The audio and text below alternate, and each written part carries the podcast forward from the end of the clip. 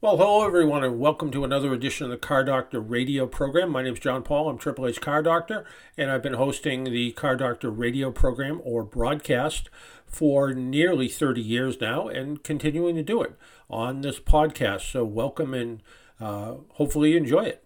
Uh, today, we have a couple of great things going on. We're going to be talking about the uh, new F 150 uh, Ford pickup truck. It happens to be the Power Boost version. That's the one that has the onboard generator. Pretty cool vehicle, pretty useful vehicle, depending on what you're going to do with it as well. Also, we're going to be taking some listener questions. We got a few in from last week. We'll address those as well. And you can always email me at jpaul at aaanortheast.com. So, without any further ado, Let's welcome back Josh Aviv. Josh Aviv is the CEO of SparkCharge. SparkCharge is a company that has developed a system to provide portable electric vehicle charging uh, and it does it without generators. Uh, it does it just charging up to 110 volt outlet, and it can provide level two and level three charging to electric vehicles. So if you don't have a the ability to charge at home, SparkCharge can actually deliver range to wherever you live. So pretty interesting concept. So why don't we start with uh, saying hello to Josh Aviv and welcome back to the Car Doctor radio program. And thanks for joining us. No problem. Super excited to be talking with you again. Um, yeah, we, we first met when we had just come off Shark Tank, uh, securing a million dollars from Mark Cuban and Lori Greiner. Um, and we have now recently uh, closed our Series A. Um, we raised about a $23 million Series A uh, a couple of months ago. So excited to be back on the podcast talking with you. And and one of the things that you know when we look at electric vehicles and electric vehicle charging, uh, you know, a lot of people are going to charge at home, but that limits the amount of people that live in apartments and in the city that might not have access to uh, charging because of limitations. And I know some state laws are trying to be passed to try to make charging not a hurdle for people that live in apartments, but you have the ability to bring electricity to bring a charge to electric vehicles. We do. With our mobile uh, app currently, EV owners can actually have range delivered to their EV. Uh, this is something that we started last year. Uh, we said, you know, why can't we open up EV adoption by allowing an electric vehicle owner to select the time, the place, location, um, and have range delivered the same way that me and you might order a pizza to our front door. Um, when we first started out, I think we were projecting to to service. I think you know maybe about ten thousand miles or so. Um, it, it, was really just a really cool, you know, way to, to service EVs. Uh, now we're on track to deliver over a million miles to EV owners. Um, we have EV owners using the service every day to charge their car. So it's been amazing to watch the service grow. And the idea that um, your technology has changed, you're able to charge even a little bit faster these days, right? We are. Um, so, you know, originally we were, you know, I believe uh, limited to about 20, up to 20 kilowatts. Um, we've now, you know, almost tripled that uh, in terms of speed. So, are you are you delivering the equivalent of level three charging to the roadside or to someone's apartment? Absolutely. Uh, and uh, DC fast charger, uh, level three DC fast charger with DC fast charging speed. And so, uh, you know, we hear about people charging, you know, 70% of their battery pack in, you know, 20 to 40 minutes. Is that the type of range you can deliver?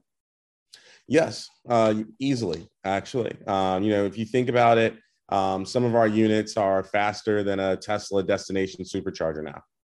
That's that's fantastic. And the idea of bringing charge to someone that is not internal combustion fueled, I guess sounds like a phenomenal idea. The idea of having an EV and then having to rely on electricity that comes strictly from, and I'm thinking kind of, you know, somebody who could pull up and maybe they have a big, you know, 12 kilowatt generator and it runs on gas or diesel. It seems a little, seems a little, I guess, not so environmentally friendly. But you're bringing you're bringing it completely silent and clean, right? Yep, it's 100% silent and clean, and we've actually even you know started rolling out a 100% electric fleet. Uh, so even the van that shows up now is 100% electric. Um, so 100% electric charging, 100% electric delivery. Um, it's something that we've you know really taken to heart um, to make sure that this process is 100% clean. That that that I'm sure for people that are EV owners that are that care about the environment, they look at that and they go, well, you know, here's here's a, a vehicle that's going to show up that's electric. It's it's bringing a a, a fully non-gasoline powered unit to give me range. Uh, pretty phenomenal stuff. And uh, you know, I obviously from my background here i work for aaa we provide road service. Uh, we don't provide a lot of road service to electric vehicles because we've found that most people do a pretty good job of charging their vehicles at home. Very few people with gasoline cars leave the leave their homes every day with a full tank of gas. Most people drive around with a quarter of a tank of gas but people mm-hmm. with evs sort of leave their homes every day with a full tank of electrons. And uh, you know can usually usually never exceed the range of their electric vehicle. But the problem becomes and i talked to somebody with a chevy bolt the other day they live in an apartment. So they they have to sort of play a little game of okay where can i find charging? Can i leave my car overnight? Is that going to be an issue? But the idea that you can literally bring charge to that vehicle um, you know, no different than I guess you know 1930s when the milkman would deliver milk to your house. You're basically delivering electrons to someone's place where you know their car might be parked out in the street with a bunch of other cars, and you know 30 minutes later, all of a sudden they now have a, another 120 miles of range. Absolutely. I mean, it's it's very similar to what we see today with how people get goods delivered, right? You know, with Instacart, my groceries get delivered. With Grubhub, my you know pizza gets delivered. With you know uber my you know ride is showing up right? And they're transporting me to wherever i want to go. When we think about today's day and age where you know everything is delivered and everything is made seamless you know why can't we bring that to the ev charging experience right? Create a seamless experience where ev owners you know really don't have to worry about that charging aspect and you know what we found is the fact that even with you know EV owners that might not run out, you know, um, with like road trips and things like that, sixty percent of all of our uh, deliveries are done at the home, right? So it's actually people calling it to their home, apartment, condo, high rise, single family. The other forty percent is done at the workplace, right? So hey, I'm going to be at work. They don't have charging. Can I have range delivered there? Um, and so that's something that we've really started to see, and the data has really started to show us around the habits of where EV owners are starting to charge. Yeah, I, I live in a very small house with with a not so robust electrical system, and where I happen to live, uh, the nearest EV charger is about 15 miles away. So someday, the idea of having a range delivered to me would be a phenomenal way to be able to charge up when I'm not driving someplace where I can uh, get additional charge. Now, part of part of your, you know, part of what we're talking about here, you know, delivering range. Are you working to sort of expand this on your own through SparkCharge? Are you thinking to have a service where you can sort of put people in business where they can start uh, delivering range uh, with with the vehicle, uh, buying your products, being able to go out and uh, and uh, uh, charge up the world, I guess. Absolutely. So to start, we really wanted the service to you know really be within SparkCharge because we wanted to make sure that the quality of the service was there, that we were collecting the right amount of data, that the opportunities that were coming our way we could really recognize. Um, as we grow, though, we are you know looking into more of hey, can we expand this quicker by allowing you know other members to go out and uh, charge cars as well. Yeah, I I know I got a call from somebody probably a couple of months ago that was interested in trying to put together. You know, they were they were talking about buying you know buying a Ford Transit electric vehicle and then putting your unit in it and be able to set up sort of a subscription service to be able to go around and charge up electric vehicles in and around the Boston area. So the mm-hmm. idea that there's that sort of entrepreneurial spirit as well, which which uh, looks at how people can kind of take what you have done and expand it and and make a business of their own out of it is is is pretty amazing. It is. It is. And I think that's really going to enable, you know, more EVs in more places, maybe even more remote places, right? Outside larger city, city centers to have that reliance that you can own an electric vehicle because there's a service, you know, operating near you that can come charge you wherever you want. Yeah. Now you're a Boston-based business, uh, but where where are your products located now? Are they primarily in Boston, or have, are you expanded around the world now? Absolutely. So, I mean, we we're we're headquartered uh, in Boston, uh, right outside uh, in Somerville, Massachusetts, so right in Assembly Row, and we sell product now around the world. We've got product in Japan, Australia, the UK. Uh, currently, is up and running now in close to ten cities, everywhere from San Francisco, San Jose, LA, Dallas, Texas, uh, Berkeley, Oakland, Fremont, Long Beach, Orange County uh, you name it. So we've done a really good job expanding it. And we've got the goal to expand into, you know, 20 plus cities here over the next couple of months. Uh, we're looking to expand into San Diego uh, as well as Boston as well. And uh, you know this this was a business that you started basically almost out of college, right? It is, yeah. It was the, the definition of a dorm room startup. Uh, so started it in college uh, grew it to where it is now, where, you know, somewhere close to 45, 50 full time employees spread across the United States. Well, I guess Apple and Microsoft started that way too, right? That's true. Everyone, everyone starts in a garage or in a dorm room. The best ones do.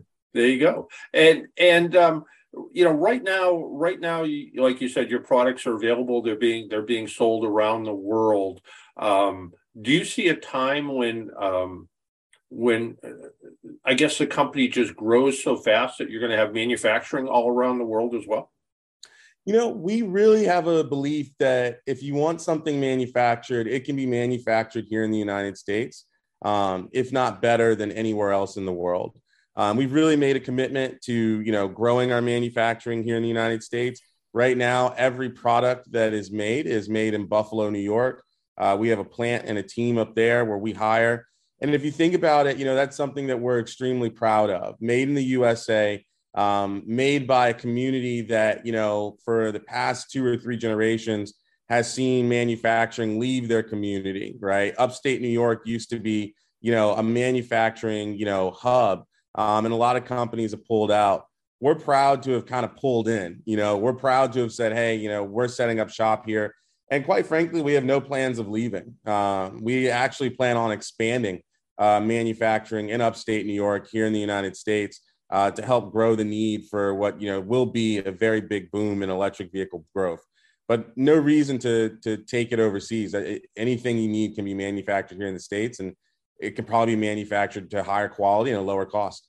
No question, and thank you for that. It, I mean, it, it's going to be it's going to be pretty exciting as a business owner to watch your business grow, especially sort of on you know, as your business is growing, as electric vehicles are growing, you seem to be in absolutely the right spot at the right time. It is. I mean, if you think about the growth of electric vehicles, right, we're expecting them to, you know, almost quadruple here over the next couple of years. You know, we, we have this saying inside SparkCharge. It's like, you know, when you think about the electric vehicle industry, you know, if, if only, you know, two to 3% of all vehicles globally, right, are electrified, that means there's you know 97% out there that still need electrification right? And that's a massive market opportunity right? There's still a lot of time left in the game to be played. We're only in the first quarter right? We're probably five minutes into the first quarter. Uh, so you know there's four more quarters to go right? And we've really got to be able to capitalize on that and be able to service those ev owners yeah it, it's it's it's a pretty uh, uh it's a pretty exciting time and, and i would think you know, as an entrepreneur and a business owner, you know, every day you get up, you must look at this and go, you know, how can it get better than this? Yeah, every you know, it's it, that's that's definitely one way to look at it. I would say it's it's more like, hey, wake up and you know you're like, oh my gosh, there's so much happening in the EV space today, right? Um, sometimes it's just it's it's like nonstop. There's never a week where there isn't a EV announcement, right, or an EV um, breakthrough with some sort of tech or a company that's you know making something really cool or an EV that's getting announced. Um, it's an amazing industry to be in. You know, very fortunate to be in it, um, and very fortunate to be leading you know mobile charging in that industry as well. Yeah. Um, a little bit of nuts and bolts about the, the product. Um, how do I charge it up? Yeah, so if you if you have the product, it's we made it a, really simple. You just plug it into a wall outlet, same wall outlet that you would plug your phone or laptop into. So it's just it charges it it charges its itself just off a regular 110 120 volt outlet. Yes, sir. Yeah and it it's modular. You know, I, am looking at the the picture behind you. There's uh, four modules stacked on top of each other. Each one delivers more kilowatts, and they they sort of bundle together, right? Correct. So you can we made it modular so that you could scale um, the range that's needed, um, and also keep it portable. So basically, you can connect the units together to increase the amount of mileage going into the car. And uh, you know, when you have the the stack of four set up and uh, you're delivering range, you're delivering electricity. Um, it, you know, what can that, what, how much range can that deliver? I guess is is my question. You know, can I can I go out and you know you know charge up a Mustang Mach E, and then is there more elect? Is there surplus electricity left that I can go charge up a second vehicle as well?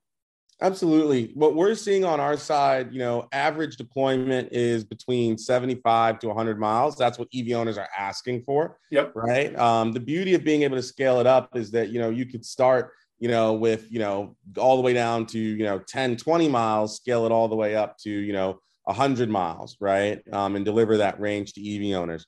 And that means, you know, you could charge a Mach E, you know, give it miles and then go charge a Tesla and then go charge a Bolt um, it's really up to what the EV owner is requesting, um, but we make sure that we're able to, you know, service that request.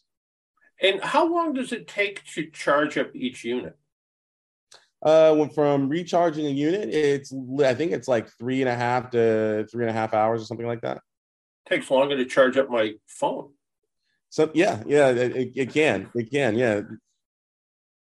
Yeah, I mean that's that's pretty amazing, and and I guess you know, you know, thinking about, I, I just recently drove a, a, a pickup truck, and it had, uh, it had, I think, three 120 volt, 20 amp outlets in it. So it's almost, it's almost like I could, you know, as as I'm out driving around, I could charge up the unit at the same time and have this continually fully charged unit ready to go. Absolutely, you could 100% do that. Yeah, I mean, we've seen people do it. yeah, I mean, every everybody jokes with me. Well, why can't you have an electric vehicle that has a big generator in it that can charge itself back up? And unfortunately, that's not practical. But your system allows that to sort of happen through the uh, the the magic of electronics, I guess. It does. It does. You can. You we have uh, we've run some tests. We've actually seen it done um, where you could you know plug this into uh, an outlet and and drive and have it recharge while you're driving phenomenal stuff. Um, so where where do you see SparkCharge going from here? Just further expansion and uh, uh, more technology? Do you see the units getting smaller and lighter? Where's the where's the future of SparkCharge? Yeah, we, we definitely see the units getting smaller and lighter. I think on the on the currently side, we you know we have a goal to expand into 20 cities over you know the next couple of months, which we're super excited about. Uh, from there, we'll look to expand to you know 50 cities, and then from there, we'll look to go international. Um, but if you think about it, you know, from the from the roadie side, the roadie continues to get you know faster year after year, right? Every year we upgrade the speed, we add new features, we make it better, and that's really because you know we're one of the few charging systems that's actually in the market, right? Being used on a daily basis, right? You know, people are you know customers are using this every day and they provide feedback. And then every year we implement that feedback.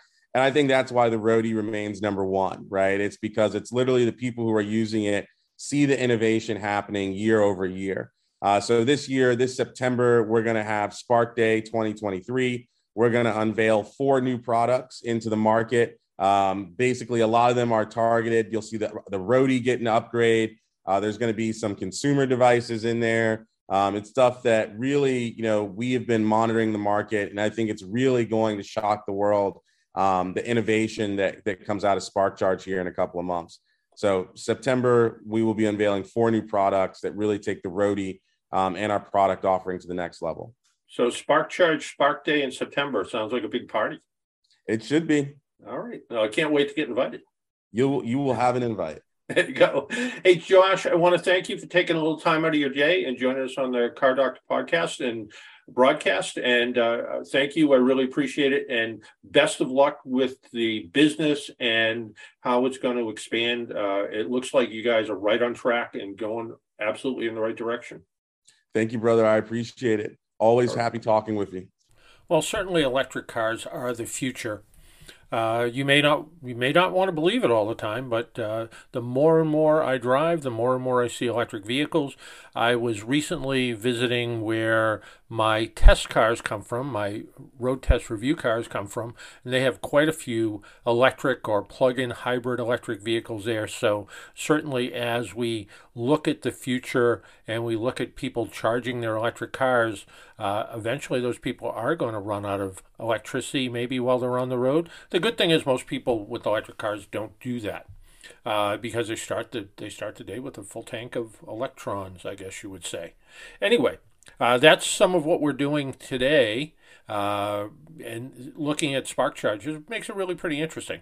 As promised, uh, some of the various questions I get during the week, I kind of wanted to go over some of those just to uh, let you know what's going on. And here's one that came. Uh, it says my mechanic recently repaired the air conditioner in my 2003 Buick Century, and we've had some warm days, but although not excessively warm right now. After several attempts and finding leaking parts, it's ice cold from all the vents usually.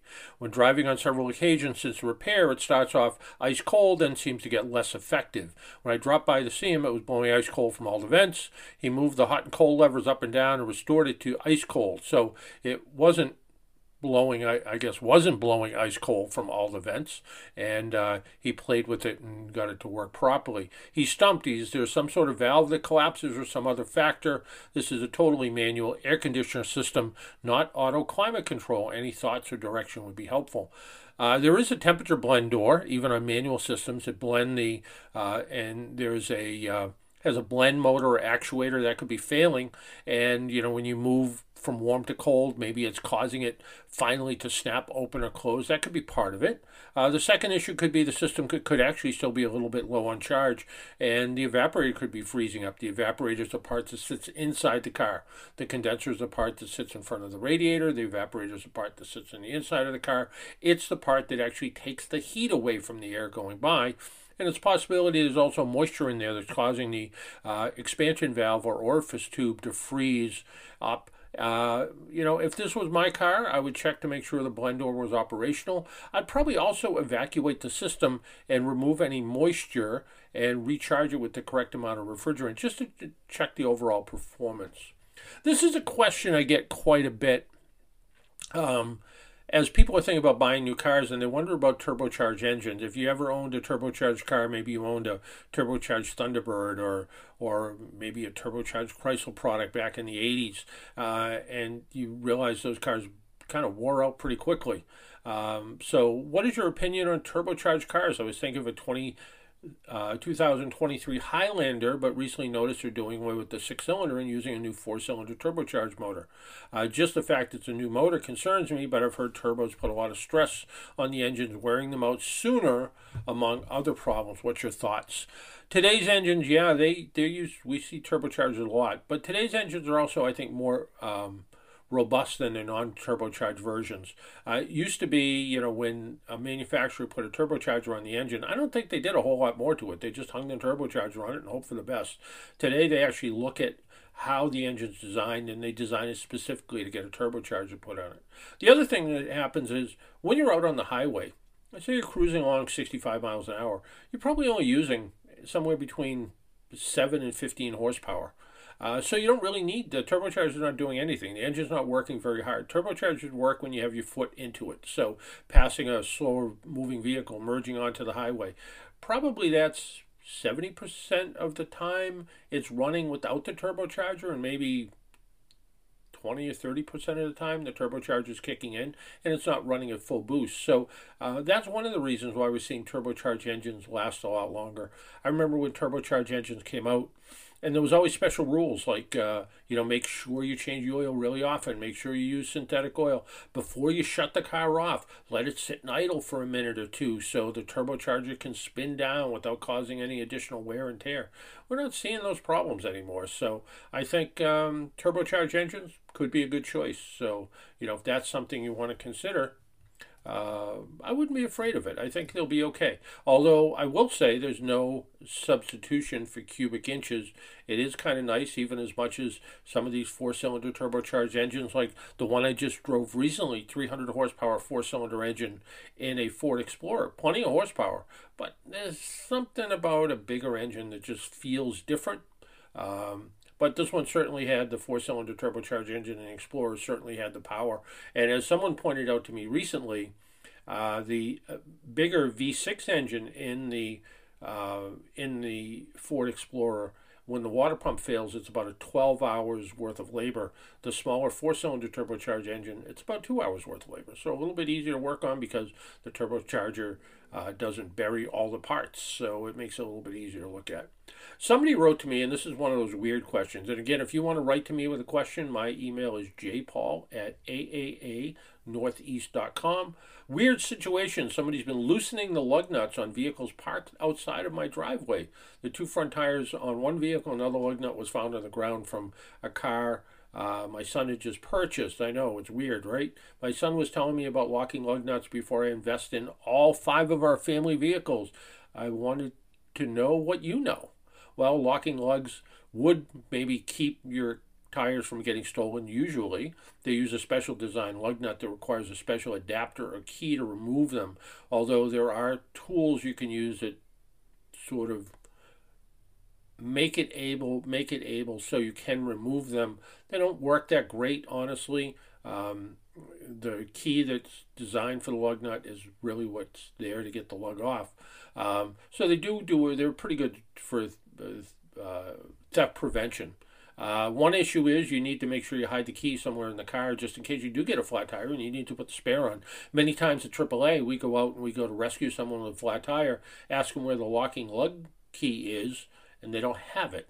Uh, it's either at the last repair shop they've been on, been at, or they left it home for whatever reason. I I have one car that has locking lug nuts on it. Yeah, it was a used car. It came with them. I literally have the lug nut duct tape to the lug wrench so I always know where it is. My car that I bought most recently, which is now four years old, uh, it came with dealer installed locking lug nuts. The first thing I did was took them off. I'm not worried about stealing the someone stealing the wheels off my car because it's not they're not fancy, um, and I didn't want to get trapped with the idea that I would have forget that locking lug somewhere. So uh, what I might want to do is what the police will tell you to do: park in well lit areas. Maybe even consider putting a um, security camera out so you can see what's going on. There's some really good ones now that incorporate floodlights and motion detect detectors and and uh, security cameras, so you can kind of keep an eye what's go- eye on what's going on. You can even set a siren on if somebody's out there. You can it makes a noise, so it could potentially scare some away someone away. So locking lug nuts, yes, but I'd want to know why that would be kind of one of my questions I'd want to ask is why why is someone why is someone trying to steal my steal my lug nuts? Why why are they doing that? So that is something definitely I would want to look at and maybe try to come up with an answer on that because that's something I'd want to know about. Um, I promised we would do a car review, and this week's car review is brought to us by Ford Motor Company. Ford F 150. Everybody knows the Ford F 150. It's the most popular vehicle sold in for I don't know how many years. Uh, but this one's a little bit unique. It's a it's called the Power Boost. It's a hybrid pickup truck, and it just isn't about fuel economy. At least in my opinion, it's about versatility. Yeah, the hybrid battery does improve fuel economy around town, uh, but my opinion, this is more about vers- versatility in the tow and the ability to tow or use the F 150 as a working companion. Like all F 150s, there's a dizzying array of trims and options as well as two and four wheel drive. Our road test was in the fully outfitted King Ranch edition. If you're not familiar with King Ranch, that's the fancy leather interior. It comes from a leather from a ranch called the King Ranch. Um, it was also equipped with uh, four wheel drive and a very spacious four door cabin. Uh, back seat bigger than you know any 1970s four door sedans. The engine delivers 430 horsepower and 570 foot pounds of torque with a maximum towing capacity of almost 13,000 pounds, 12,700 pounds when properly equipped, and it has a payload capacity of 2,100 pounds. All of this power translates into a big, heavy vehicle that can hit 60 miles an hour in like sports car speed, five and a half seconds, all while getting an EPA uh, fuel economy uh, average of 24 miles per gallon. And I averaged a little bit less than that, probably closer to 22. Um, the F 150 has a 30 gallon gas tank, uh, so you will need to remortgage your house to fill it at today's gas prices, but you can go about 600 miles per tank full. So everyone I uh, ask, um, and everyone I run into, you know, we ask about electricity, and you know, can can it run just on electricity? Can can the F one fifty hybrid run just on? Yeah, if you have a very light foot, the EV motor is only about forty seven horsepower, and you are moving this six thousand pound vehicle. So how is it to drive? It drives really well. Um, although the transmission seemed a little fussy at lower speeds, um, even during a three point turn, it felt like there was an awful lot going on under the hood with the electric motor and the gasoline engine and all those things going on. Uh, this certainly was the gussied up version of the F 150. The King Ranch is the well crafted uh, leather interior, and like all new F 150s, adds some interesting workspace. The shifter folds completely flat, so the center console flips open to make a computer workspace, or I suppose a nice place to have lunch while you're checking your email. The tailgate uh, as I would call it, is the old man version. It has a pull-out step and a pull-out grab handle to make cleaning, climbing in and out of the bed uh, nice and easy and safe. Uh, while I had it, I actually uh, took some stuff to the dump, some leaves and branches and stuff, and uh, I wanted to be able to climb up in the back of it. Normally, you know, you kind of jumping up in there and whatever. And this one, I pulled out, I pulled out the uh, the step, pulled out the handle a nice one-two step up into the back, made it nice and easy to sweep out the back. Uh, there was somebody next to me, and they were just amazed at that. And, I, and again, I kind of joked about it as kind of the old man version of how to get in and out of your car, and do it with uh, do it pretty easily and safely too. Uh, speaking of work. Uh, since this is a hybrid, it also has a generator. In the case of our tester, and a 7.2 kilowatt system that can power 420 volt outlets, plus a 30 amp 240 volt volt outlet, which could actually charge an electric car. Um, Ford also makes a kit where you can actually run your house off of this. Pretty interesting stuff. Um, there are also 220 volt outlets inside the cabin that could be used for powering a, a portable tool battery chargers, laptops, or printers. Uh, one other feature that I wish I could have tried out maybe next year. Uh, when I'm back in Florida is the Pro Trailer backup system. I struggle with backing up my little boat trailer, and this truck uses a dial uh, or a knob on the dash um, rather than the steering wheel. So when you put it in reverse, you can turn the knob and it backs it right up nice and easy. So the bottom line is, um, you know, how is this King Ranch a luxury work truck? Um, how does it work? It's it's good. It's really good.